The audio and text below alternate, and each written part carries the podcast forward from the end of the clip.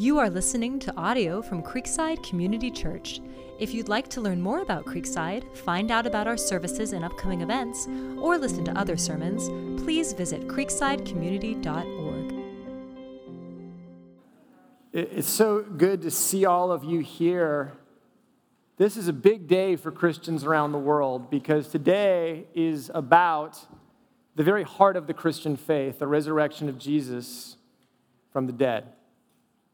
The earliest Christian confession was that Jesus was crucified, that he was buried, and that three days later, God raised him from the grave. That's the hinge point of history. That is the Christian message. And as far as you go back, that has been the Christian message. The earliest Christians went throughout the Mediterranean world spreading a message the message was not, hey, we've discovered a new spiritual experience. Check this out. It was not, hey, we've finally gotten politics right. Here's the policy agenda that will fix the Roman Empire. Just, just listen to us. They didn't say, hey, you know what we need more of? Rules. We found new and better rules. Here they are. They didn't say, here are five life hacks to crush anxiety in your life. No what was the message. One of the very first Christian sermons, the Apostle Peter said it like this Acts 3 that God raised Jesus from the dead. To this, we are eyewitnesses. That was the message. Jesus was crucified and buried, but now his tomb is empty and we've seen him. Much has changed over the past 2,000 years. That message has never changed, and I have nothing new to tell you today. I don't. Christ was dead, and now he lives forevermore. Perhaps someone invited you to come to church today. Perhaps someone dragged you to church today, kicking and screaming. However, you got here, I am glad you're here. And my greatest desire for you is that you would believe that Jesus is risen from the dead. Now, there are two ways I could approach a talk like this. I could spend all of my time trying to convince you that Jesus did, in fact, rise from the dead. And I could present all sorts of archaeological and historical evidence to support that claim. And then I would lay all the data in front of you, and then we'd try to come up with possible explanations that accounted for the data that we have from history. And then, after we looked at all of the explanations, we would conclude that the best possible explanation, the only one that accounts for all the data, is that Jesus really did rise from the dead. And we could spend the next three hours going over all of that data, and that's what we're going to do this morning. no, I'm just kidding. Time constraints aside, I'm not going to do that. And, and here's why I'm not going to do that. Because ultimately, facts and evidence are not in the driver's seat of your life or my life. Facts don't run the show. In fact, facts by themselves don't mean anything. They only mean something when they're part of what? A bigger story. The thing that drives your life, the thing that my, drives my life, is a story. Because facts only have meaning depending on the story we tell around them. Let me give you an example. Uh, when I was 10, I had a horrible knee injury, terrible. Knee ripped open, kneecap sticking out, blood squirting everywhere. It was awful. I've got the scar to prove it. But the next question you've just got to ask is how? How did that happen? Well, I'll tell you. Thanks for asking. Um, I was camping with my family when a mountain lion jumped out and attacked my sister. Why are you laughing? My gosh my baby sister. And instinctively, I leapt in front of her and began to wrestle this mountain lion, and its jaws affixed to my knee. The pain was excruciating. And after what seemed like an eternity, my dad came around a corner and he fired his 22, and the mountain lion fled off. My sister was saved. All right, it's not what happened. Um, I don't have a baby sister, and my family hates to camp, and uh, my dad doesn't own a 22. Actually, I tore my knee uh, rollerblading in the rain. I built a ramp in the rain and then jumped off it in my sweatpants in the rain. And I didn't land one time. Actually, I landed on my knee. Uh, now, what changed? The fact didn't change. The meaning of the fact changed completely. Story one, you think 10 year old Jeff was a hero. Story two, you think 10 year old Jeff was a 10 year old, right? See, what does Jesus' resurrection mean? It all depends on the story you tell.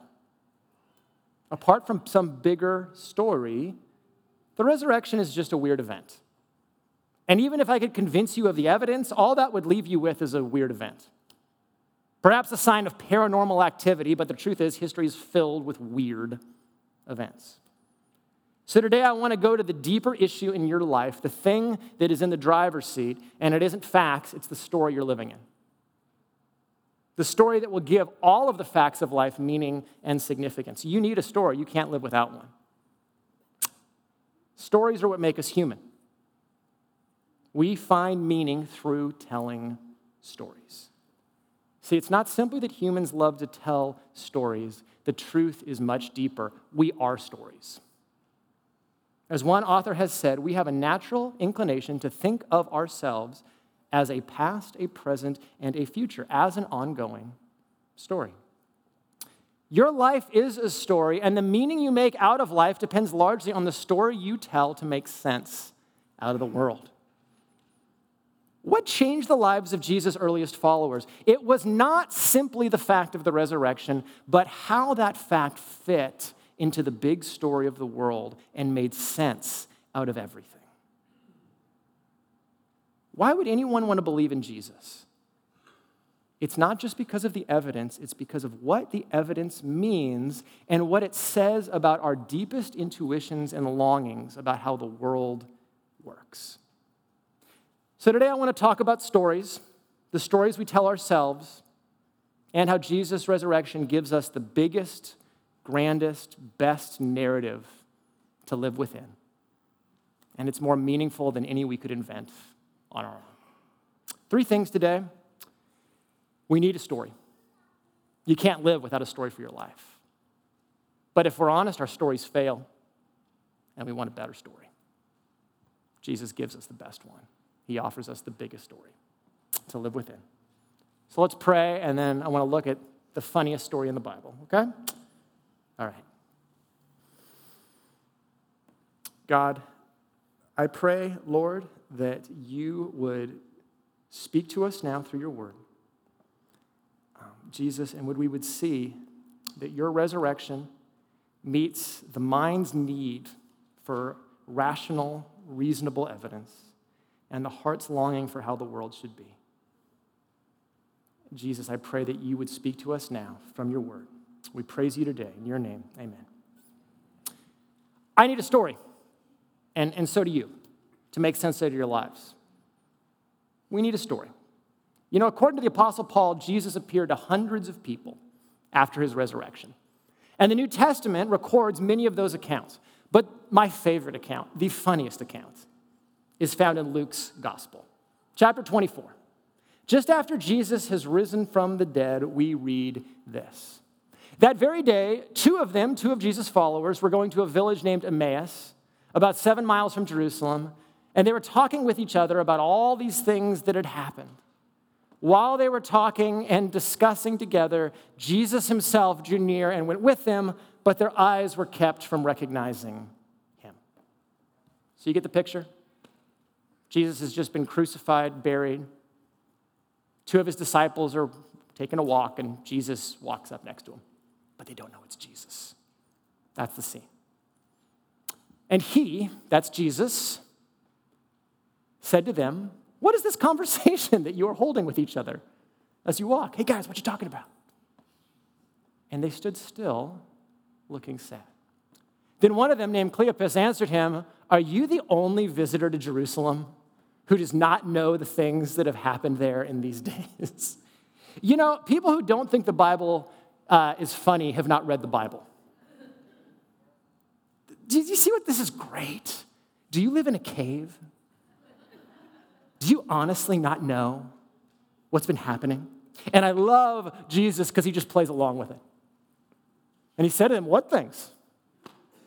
And they said to him concerning Jesus of Nazareth, a man who was a prophet, mighty indeed in deed and word before God and all the people, and how our chief priests and rulers delivered him up to be condemned to death and crucified him.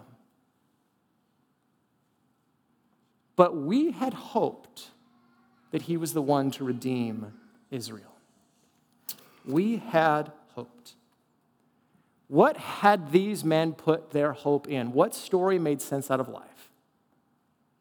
Like so many Jews of the time, their hope was in a conquering king.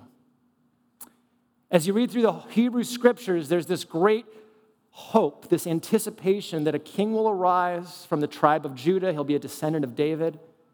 This king will be Israel's greatest king, the final king, and this king will finally defeat all of Israel's enemies and finally establish peace. He will usher Israel into this golden age of prosperity and flourishing. And these men had hoped that Jesus was that guy. That he was the king who would crush the Romans and end their occupation of Israel and defeat every enemy. And that was the story that gave meaning to their life. We had hoped, they say. We had hoped. Every single one of us authors a narrative for our lives that gives us what? You need hope like you need oxygen. We have to believe that there is a future worth living for. We just have to, to keep going. I grew up with a kid named Kevin. We played soccer together throughout high school. Uh, Kevin was charming, handsome, probably one of the best athletes I've ever been around. And I had no idea growing up with him that Kevin carried this unbearable load. And in 2005, he reached a breaking point. His girlfriend had given birth to their daughter prematurely. The little girl had complications, had to have extensive time in the hospital. And after she was discharged, Kevin didn't have insurance. He got a bill for $250,000 from the hospital. He knew he couldn't pay it. It was the last in a series of tragedies in his life, and it drove him to the point of despair. And so, as he tells it, he drove to the Golden Gate Bridge intending to jump off. He, he hopped the railing and stood on that small platform above the water. But as he was getting ready to jump, he heard a voice calling out. A CHP officer had noticed him, ran over to stop him, and, and the officer said, What's your name? Kevin, he said. And the officer said, My name is Kevin too. And for the next 92 minutes, the two Kevins just stayed there. And as my dear friend poured out his heart on that precipice, the other Kevin just listened just listened and eventually came back from the brink and began to believe there was a future worth living for. And praise God, he walked off that ledge and now he leads an organization dedicated to suicide prevention. He gave a TED talk about his experience and he shared this quote, and it's, it's stuck with me. He said, A man can live three weeks without food, three days without water, and three minutes without air, but he cannot live three seconds without hope. Perhaps you've never been in Kevin's situation, and I hope you haven't, but, but hope is not optional for humans. We, we need hope. We, we need a story that convinces us that there is a future worth having and worth living for. This is why music speaks so powerfully to you. Do you realize that? Because what does music do? The dissonance and sadness of music scoops into your deepest, darkest emotions. But, but I love how the music theorist Jeremy Begbie says this the dissonance of music and the sadness, it's almost unbearable, and yet it's contained. It's contained within what? A chord structure, a meter, a forward drive. Why do we love music? Because every song tells a story. And no matter how sad it is, the story goes somewhere it moves somewhere. It doesn't get overwhelmed by the sadness, but moves us forward. I don't know if you knew that's why you like music, but it is. Because we need a story. We need something that actually captures the utter tragedy of life, but gives us hope for a future worth having. What story have you written for your life? What's the thing that gets you up in the morning? Serving your family, leaving a legacy, breaking free from the constraints that have been placed upon you so you can find yourself. Living to see a certain kind of political or cultural revolution, remaking the world, financial independence. Here's what I know about you you have one. You have one. Everyone has one. Whatever that thing is that drives you to overwork or that keeps you up at night, whatever it is, it's a narrative that you use to make sense of the world, and you need it. And I need it too because it's what life gives meaning, and apart from it, life is meaningless. We need a story, and that's fine. The challenge is this the stories we write to make sense of the world often fall apart. And then we want a better story, don't we? That's what happened to the two guys on the road to Emmaus. There's a poignant moment in the passage. Did you notice it? When Jesus says, What, what happened? What does the text say? And they stood still, looking sad. That's the stillness and sadness that a person feels when the narrative they've constructed for their life comes crashing down. And life doesn't make sense. And here's what's so interesting, isn't it? That these men have the evidence for the resurrection right in front of them, don't they? And it doesn't mean anything to them. Look what they go on to say.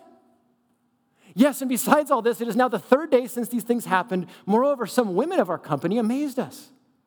They were at the tomb early in the morning, and when they did not find his body, they came back saying that they had seen a vision of angels who said that he was alive. Some of those who were with us went to the tomb and found it just as the women had said, but they did not, him they did not see. Now, now that sounds like a big deal, doesn't it? I mean, women who followed Jesus went to the tomb and it's empty, and they talked to angels? That seems like a big deal. And the angels think he's alive. But, but here's the thing it doesn't change their emotional state. Why? Because this evidence, they don't have any story to fit it in, do they? They have a story for how the world works, and, this doesn't fit into that story. That's the challenge with the stories we tell ourselves is that the stories can fall apart. And the question each of us has to ask is is the story that I've used to make sense out of my life does it actually make sense? Does it actually meet the deepest longings and intuitions of my heart and the things I long to be true. And the question all of us have to ask is this what happens when my story falls apart?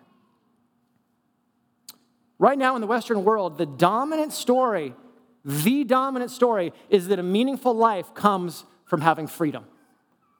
Freedom. Being able to do what I want, that's what gives me meaning so that I can throw off the constraints of whatever, my family, culture, religion, whatever, and find my true self, which is somewhere in here. And if you don't believe that's the dominant story, just spend like seven seconds on Disney Plus, okay?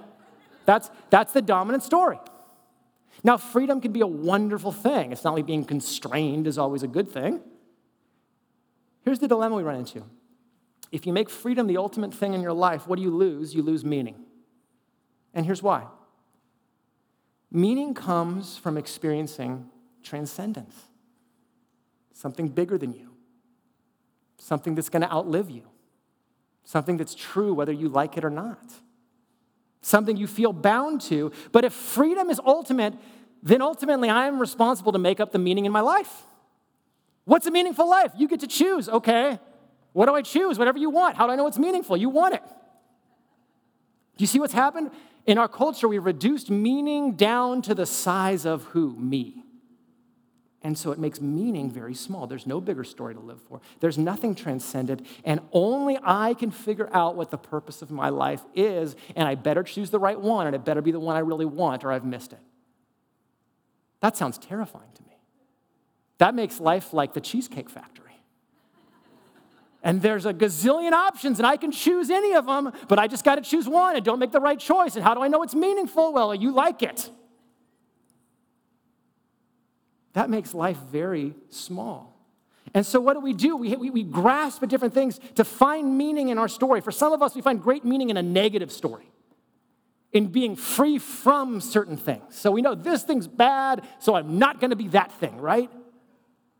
That's politics right now, right? Vote for us. Why? Because we're not them, right? And that works for a while.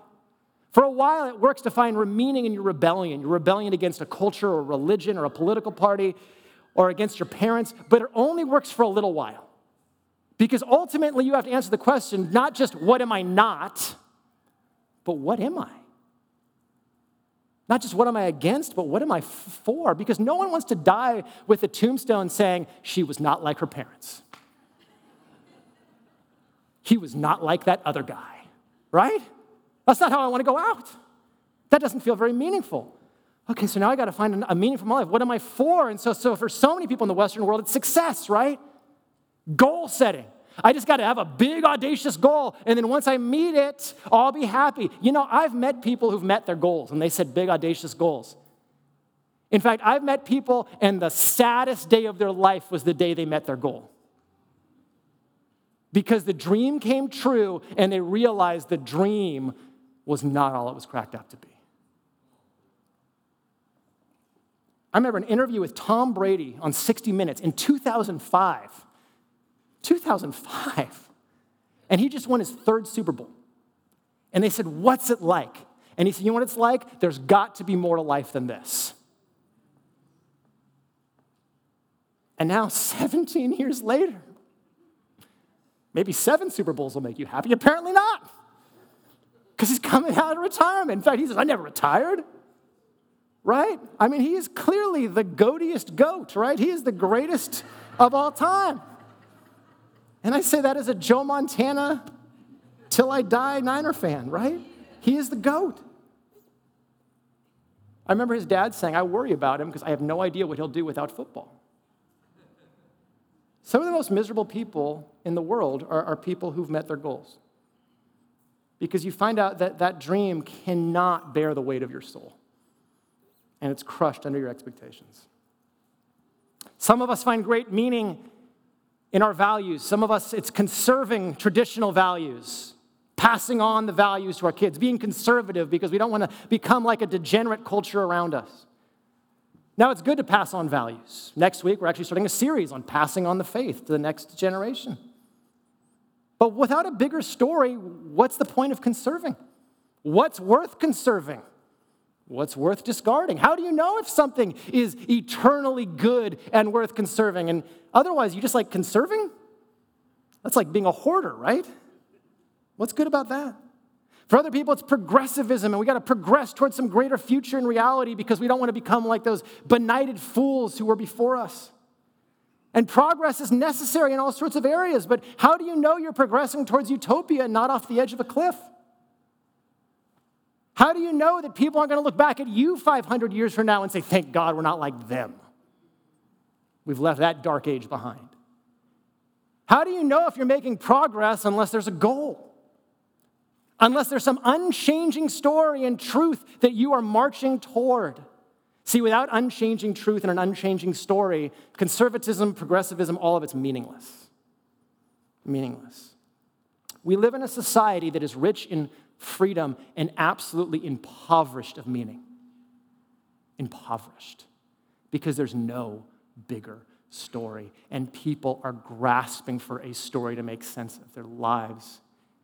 And the question you have to ask is can it hold the weight of my being?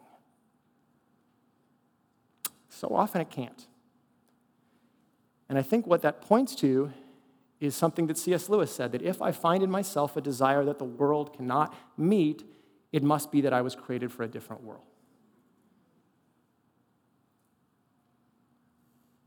That if our intuitions and longings aren't being met by the stories we tell, maybe there's a better story. That's the story Jesus gives these guys on the road to Emmaus. Here's the bigger story. And he said to them, Oh, foolish ones and slow of heart to believe all that the prophets have spoken? Was it not necessary that the Christ should suffer these things and enter his glory? And beginning with Moses and all the prophets, he interpreted them in all the scriptures, the things concerning himself. Now, think about what Jesus is doing. These men don't even know it's Jesus yet. And he says, Those scriptures that you use to make sense out of your life, you know what? Let's read them a different way. In fact, if you look carefully, you'll see that ultimately the king is not coming first to conquer, but there's going to be a king who comes to suffer and die. And that king is going to suffer and die to take the world's evil and your sin and all injustice onto himself and death itself and defeat it and rise and give you something better than just a temporary political victory. In fact, he is going to give you a new resurrected world where every sad thing comes untrue and a hope that never disappoints. And that's actually what the story's about a king who comes and dies and rises to save us. And Jesus walks a little further with them. And then they sit down and have a meal. And then they break bread together. And, and Luke says that as they break bread, their eyes were opened and they see it's Jesus. And then Jesus, he just does such a Jesus thing. He, he, he's gone just when they realize, and then he's gone. But, but listen to how they, they end their conversation. They said to each other, Did not our hearts burn within us while he talked to us on the road, while he opened to us the scriptures? What are they saying? That when Jesus told the story of the world, the intuitions and longings of their hearts said, Yeah, that's the that makes sense out of everything I've ever longed for and wanted. That's the real story. That's the true story of the Old Testament. That's the true story of the world. See, Jesus tells a story, and it doesn't just make sense of Easter and the events of Easter, it's a story that makes sense of our deepest longings and moral intuitions. We need a story to live by. You're already living a story, but hear what every good story has in common. It needs three things, okay, or it's not a good story, and you know this. Okay? First of all, we need a meaningful identity. It's not a good story if you are just a random combination of molecules with no intrinsic worth or significance. And the difference between you and a rock is you're just a more interesting combination of molecules than the rock. No, I need to know do I have meaning? Do I have a meaning that transcends this moment? Is my meaning deeper than just what I can produce or what I can consume or, or my utilitarian function? Is there something about me that matters? Here's what the resurrection says that, that this world is not an accident, it's a world created by a good creator God. And that while sin has spoiled this creation, this world is not a bad thing that can be discarded, it's a broken thing that needs to be redeemed. And that means that you, you are not an accident. You are actually an image bearer of the living God, created with dignity, value, and worth that is inestimable. And that when Jesus came, he saw you in your sin, that you had rebelled against God, that I had rebelled against God, and he dies and he rises so that we can rise and live for him with him forever. Is there any more meaningful identity than a God who creates you to know you and then to deal with the thing that keeps you apart and then give you an identity that goes on eternally? That is more meaningful than any identity you could construct for yourself.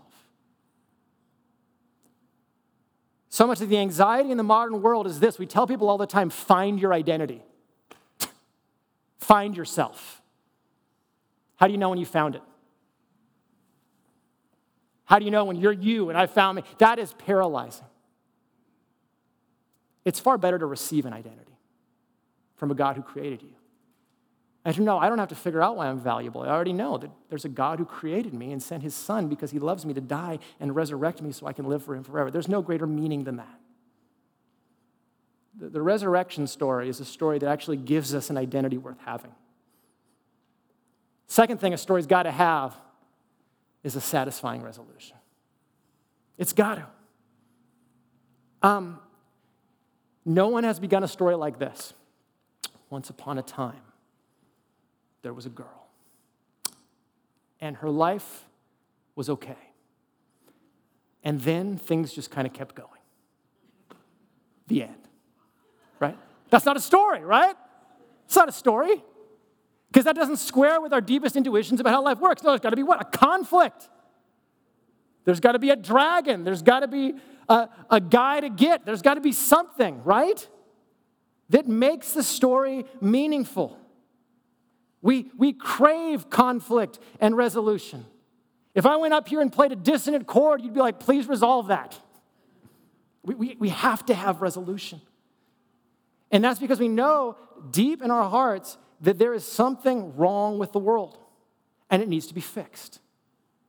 And the resurrection says, yes, you were right all along. There is a problem. In fact, there's, there's darkness and spiritual evil and real evil with a capital E that, that needs to not be explained but defeated. And that Jesus comes and he takes on, on the cross, all of the evil of the world onto himself to defeat it because we know evil has to be defeated. We know the dragon has to be slayed. And the problem is worse than that because we also know that the, the, the evil is in us. And that makes sense of our own battle with evil. The Bible says that we've sinned and turned away from God, and so evil is within us, and we're rebels against a holy God. And so, how is God going to deal with the evil against us, in us? Well, He sends Jesus to die and to bear the punishment for our sins, to suffer what we deserve for our evil, so God forgives us. And then Jesus rises showing that evil has been defeated, death has been defeated, and we can live forever. That's a satisfying resolution. You need a resolution. You're looking for a resolution for your story. That's the deepest resolution of all. Third thing we need is a happy ending. You need a happy ending. In fact, you're looking for a happy ending. The problem with happy endings in this life is they're never as happy as we want them to be, right? Most hopes really are disappointing. That's why life is this. Man, I can't wait for this to happen. And then while you're doing the thing, you're like, man, I can't wait for the thing after this thing. You ever notice that? I can't wait for the day. And then you get it and you're like, you get to that day and you're like, what's for dinner? Right? You just, you can't find a hope that actually satisfies. And that gets back to Lewis's point that if I find in myself a desire this world cannot meet, I must be made for a different world. There must be a hope beyond hope. Paul calls it the hope that does not disappoint. That's what we need, and, and, and that's what Easter gives us. The resurrection, Jesus' resurrected body, free from death, is a preview of coming attractions. Jesus rises from the dead, and when he returns, everything will be raised from death. And we will live happily ever after with a hope that does not disappoint. Because right now, the reality of death undoes every happy ending. And there is no happy ever after. And that shows we need a hope beyond death. And see, what that means is this that, like, you know, all of those stories you love where good finally prevails, and the dragon finally gets slayed, and the guy and the girl who, oh, they've got to get together, right? For this thing to work, they finally get together. You know why we want that story? Because it's the story written into the fabric of our hearts. It's the story we long for instinctively. We want that story that goes on and on, as C.S. Lewis said, where each chapter is better than the one that came before it. That's the story you're created for, to know and live with God forever. This is a really good story, and it's bigger than any story you could make for yourself. And now, here's the objection you're going to have to that. You're going to say, Jeff, it sounds too good to be true. Too good to be true. And here's what I'd say to you you're going to live for a story one way or the other. It's not like you can, this is wishful thinking, like, oh, I don't like this story, so I'm going to be factual and rational. No, you're going to make up a story. And you're going to live according to that story. The question is, will the story give you meaning? Will it give you a meaning like this? It's not whether we'll live by a story, it's what story we choose. And, and second, here's the best news of all this is the news of Easter that the story that seems too good to be true actually is true. The story that sums up every myth, every longing, every story, it invades this earth and becomes the true story of the world. See, there's one point in human history where all of the hopes of every story we've ever told and facts, history, objective evidence, one place where they meet, and that's in the resurrection of Jesus Christ. where the desire of the mind and the desire of the heart come together. Because here's the reality for the early Christians they did not believe in the resurrection in spite of the evidence. To a person, they didn't expect it, and they had to be overwhelmed by the evidence to believe that Jesus rise from the dead. And it was the overwhelming nature of the evidence that changed their entire worldview and changed their story. And if you investigate this, what you'll see is there are plenty of reasons to believe that it actually happened. You long for a story that is true, that honors the mind and satisfies the desires of their heart. I've looked at every story, there's only one that meets both of these criteria, only one. And that's the resurrection. That's it. And so, if you're willing to enter that story, you can ask Jesus, and, and he'll invite you into it. And you would pray something like this, and you can pray with me now. Jesus, I've written my own story for my life, and uh, I don't like it. And so I thank you uh, that you've written a better one. I confess that I've sinned, that I've done evil Thank you for coming and dying for my sin, for bearing the punishment I deserve. Thank you for rising from the dead to defeat death and sin so that we can live happily ever after. I trust in you as my Savior. I follow you as my Lord. And I trust you to rewrite my story. I ask it in your name, Jesus. Amen.